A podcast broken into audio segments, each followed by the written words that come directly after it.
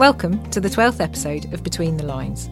We first began to broadcast this podcast one year ago. When we started, we wanted to bring together some truly inspiring stories and ideas for positive change. We didn't just want to review books, but instead we wanted to explore and discuss, giving life to the lines on the pages by speaking with the authors about their wider work and reflections. In this episode, we take a look back at some of the standout moments and have brought together what could be seen as a checklist for change. We start with the simple brilliance of Robert Chambers, who discussed his book, Can We Know Better? Reflections for Development, and talked about the need for good development and reflexivity. My definition of development is a, a, a bit of an escape.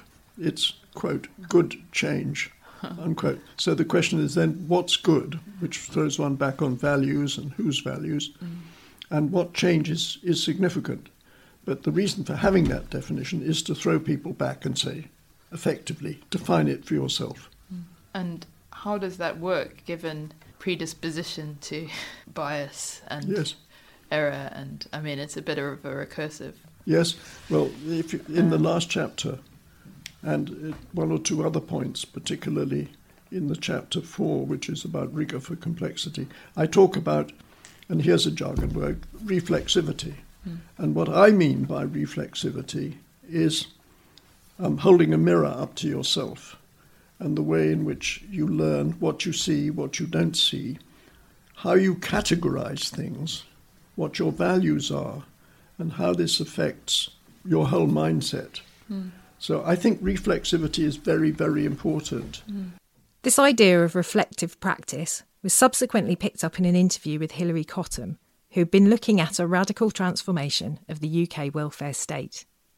You mentioned a bit about uh, reflective practice, yes. which is a favourite, which is a well-known topic here, and uh, I was just wondering again whether what people's reactions were to that, your colleagues and other people, that you would go through this process of looking at what you're doing and again, returning to what Robert Chambers says, his famous phrase, embrace error. Yes. You know, if you think you've done something wrong, admit it. Yes. I mean, was that was that important in your work? Yes, I mean, I say that all our work is always a prototype, and I kind of use the analogy of Formula One that even the winning car is still a prototype that you can find error in, you can take apart, and you can improve. And I think that mindset of sort of tinker and get going is really, really important to me. But it's so interesting that you say you talk about reflective practice here. You see, nobody I know talks about reflective practice. I need to spend more time here. And one of the things that uh, quite a lot of the book is dedicated to how hard it is to be a professional in current welfare services and why we've got huge vacancies in the NHS and so on. And how can we have well supported professional careers? And I think reflective practice is part of that. And in all, everything I started, I put that in, but it's expensive and that often gets a bit that's cut out later down the line when we're no longer around. So it's good that you're emphasising it here. I think certainly in our research, when we become involved with communities, that that, that is that is part of it.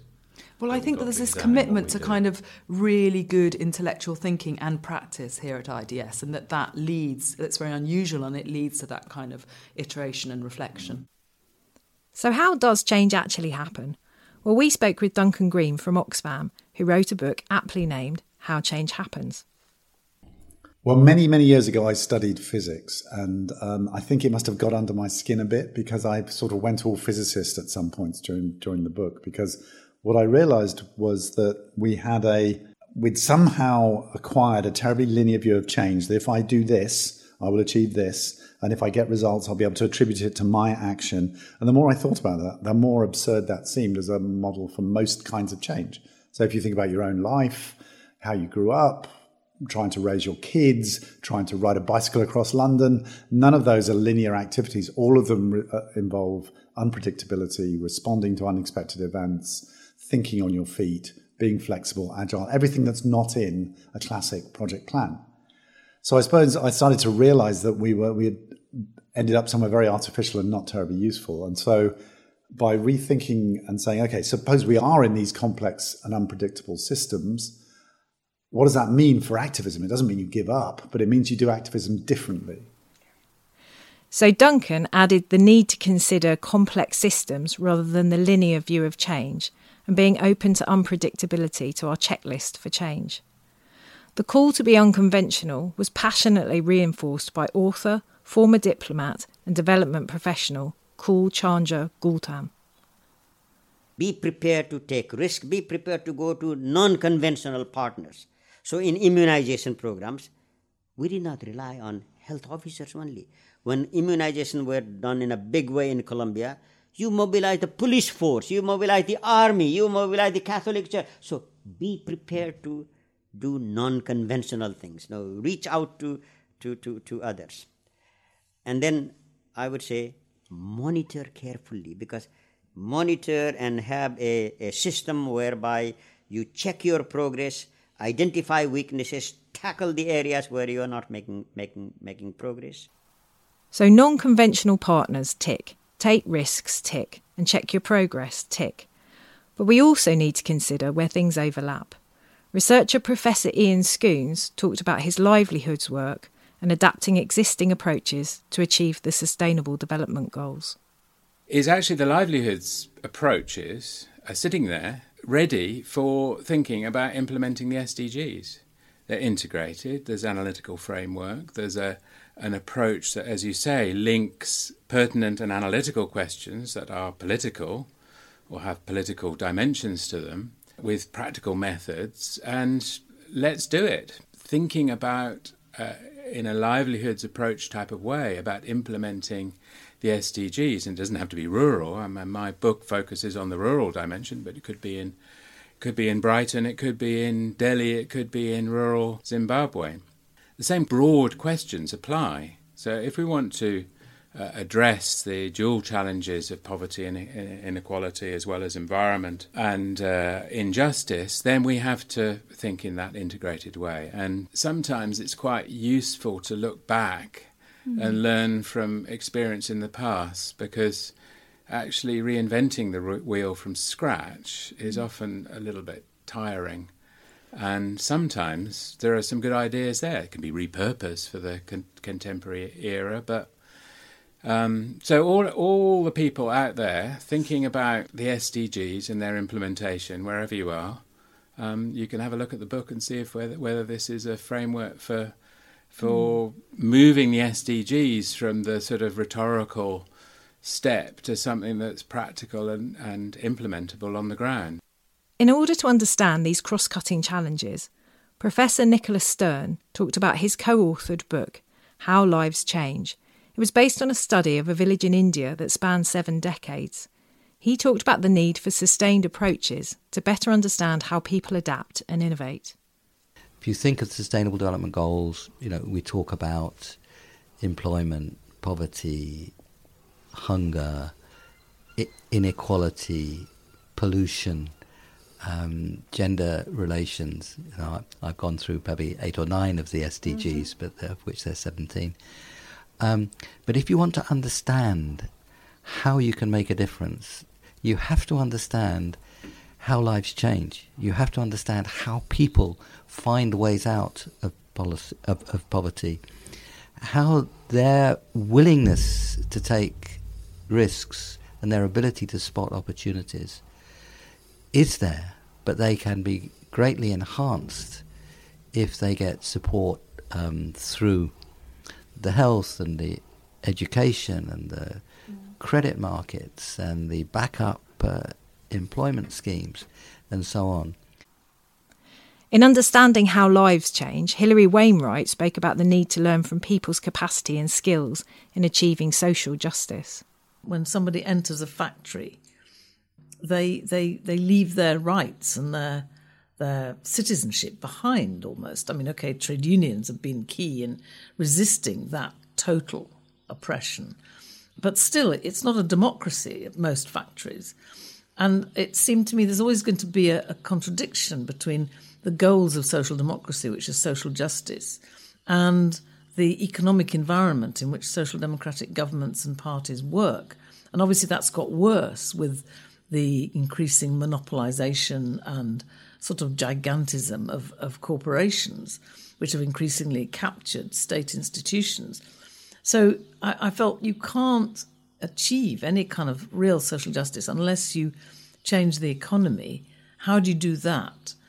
It seemed from just experience that you've got to start from from the people that are suffering, that are, that are subject of injustice in the economy, and, and start from their organisation and learn from their capacity. So I'd, I'd witnessed a lot of experiences of workers actually using their trade union strength to develop alternatives, using their skills, whether in the private sector, their technological design and engineering skills, or in the public sector, their knowledge of care, of providing good services, which is often suppressed in the way the state is organised.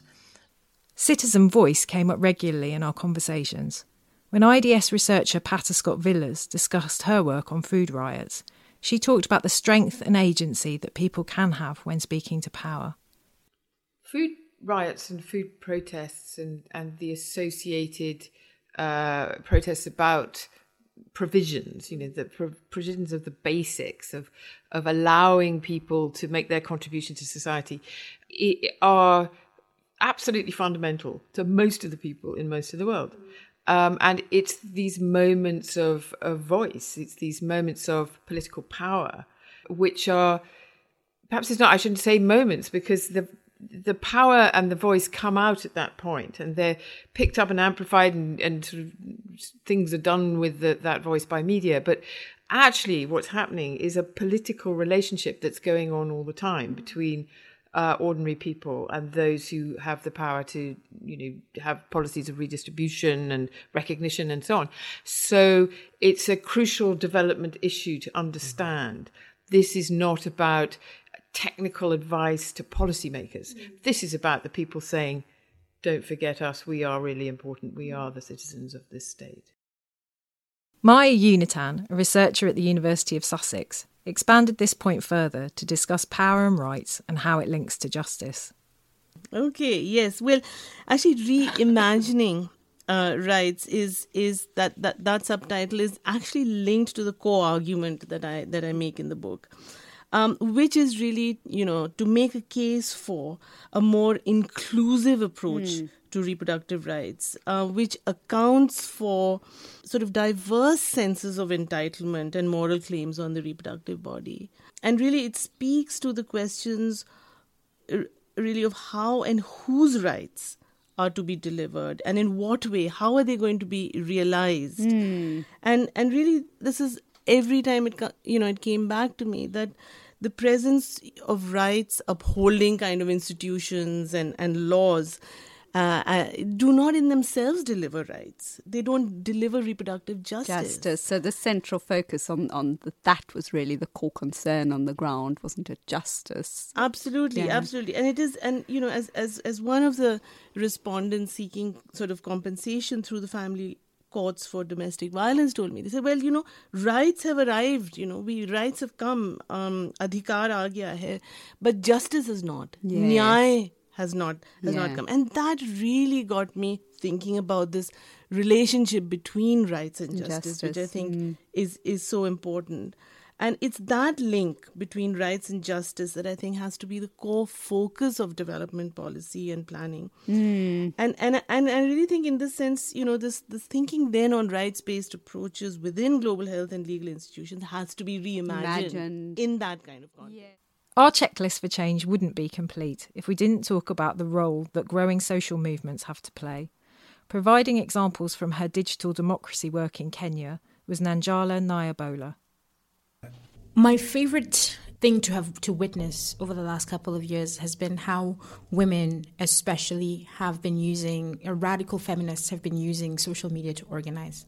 And i do have an account about how you know the the mainstream women's rights organizations have become captured by the political system and therefore stuck in this um, discourse this it's all it's very disempowering discourse about who women are and who women should be and i give the example in the book about the leader of the maendeleo ya wanawake association which is the largest women's rights organization in kenya who went on television and said, I'm only a feminist until I get to my front door. When I enter my house, I leave the feminist the feminism at the door and I become a wife and mother.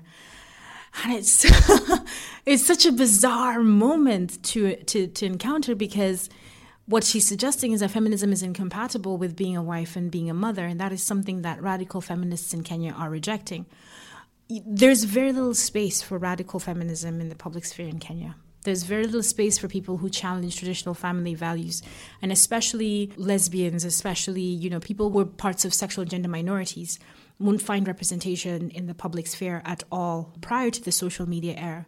But what we're seeing right now is movements being built. You know, we are 52% is one of my favorite examples. It starts off as a hashtag, but actually has a very significant offline component because there are meetings, there are people who are showing up lobbying state because the Constitution of Kenya provides that not more than one third of the any public body should be made up of more than of, of either um, gender. So right now, every single public, uh, every single arm of the legislation in Kenya is unconstitutional, as is the judiciary. Um, and is the executive, the senior executive. And so we are 52% as a point of mobilization by radical feminists, by women, to try and draw attention to this issue and, and to change the conversation from women being given benevolent favors from the patriarchy, you know, here you can have an extra seat, to saying we actually demand representation because we are 52% of this country's population. Of course, we also have to consider the need for timely interventions and an understanding of where we're at and what's gone before. Ayesha Khan explained this well when she talked about her book, The Women's Movement in Pakistan Activism, Islam and Democracy. First of all, I felt that the way in which history is written in Pakistan is very controlled by mm. the state, and a lot of the alternative discourses and um, dissident movements never make it into the history books. So I felt that the younger generation in Pakistan really needed to know what was the struggle that women had been involved with for the past 40 years. I also felt it was time to take stock of accomplishments and obstacles that uh, we had faced because initially we were discouraged that we couldn't reverse some of the damage that had been done during Zia's Islamization. But I think that now, if we take a long view of it, we can see that there have been some important breakthroughs, like women's entry into politics. And I wanted to explain the whole trajectory. And is there a particular relevance to this moment in history? Why now? Well, I think the urgency comes from the fact that the human rights discourse and um, arguing for women's empowerment within a secular framework and a rights based framework, pushing for civil and political rights, is now somehow seen as a passe way of advocacy. And I think that in Western academia, certainly there's a lot of focus now on pious women and their engagement with their growth as part of a divine order and I think that the politics of these groups has been lost as the interest in Islamist women has somehow gained after 9 11. So I felt that it was really important to show that, you know, for our women's movement in Pakistan, uh, human rights is a very central and uh, bedrock of how we approach um, our politics, and that actually even pious women's groups have very serious politics that need to be addressed. So we have a checklist emerging. All good, right? Well, maybe life isn't always that simple, as Duncan Green reminded us. And I said, but but I don't want to do another toolkit. The whole book is saying that you know you can't have these blueprint, cookie cutter, toolkitty approaches to change. So the compromise was to talk about an approach, which is the way of being, the kind of nature that you need to try and develop to be an effective activist, and the kind of questions you need to ask. And that's as far, and I certainly am not going to suggest what the answers should be. And the kind of ways of, of being are things like um, being curious, actually being really interested in what's changing in the world around you. Many activists are just too tired to be curious. They do ridiculous hours and they've stopped being curious. And I think that that is a real problem. Humility, you know, that ability to to actually see the limitations on your own knowledge and still function. Um, and then the readiness to work with people you disagree with. You know, uh, civil, NGOs and civil society organisations. Sometimes it looks like they're creating a monoculture of people who think just like them, have the same views, the same politics, and that's very bad news if you're working in these complex systems because diversity produces strength and yeah. resilience. So Duncan reminds us that people are messy and change is not neat and linear. We should take pinches of good practice from all of our speakers and learn from each other. And so we go full circle, and we end series one with heartfelt reflections from Robert Chambers. Martin Luther King is very good on this. So let me read you something that he said. And this is about power and love. he said, Power without love is reckless and abusive, and love without power is sentimental and anemic. Power at its best is love implementing the demands of justice, and justice at its best is power correcting everything that stands against love.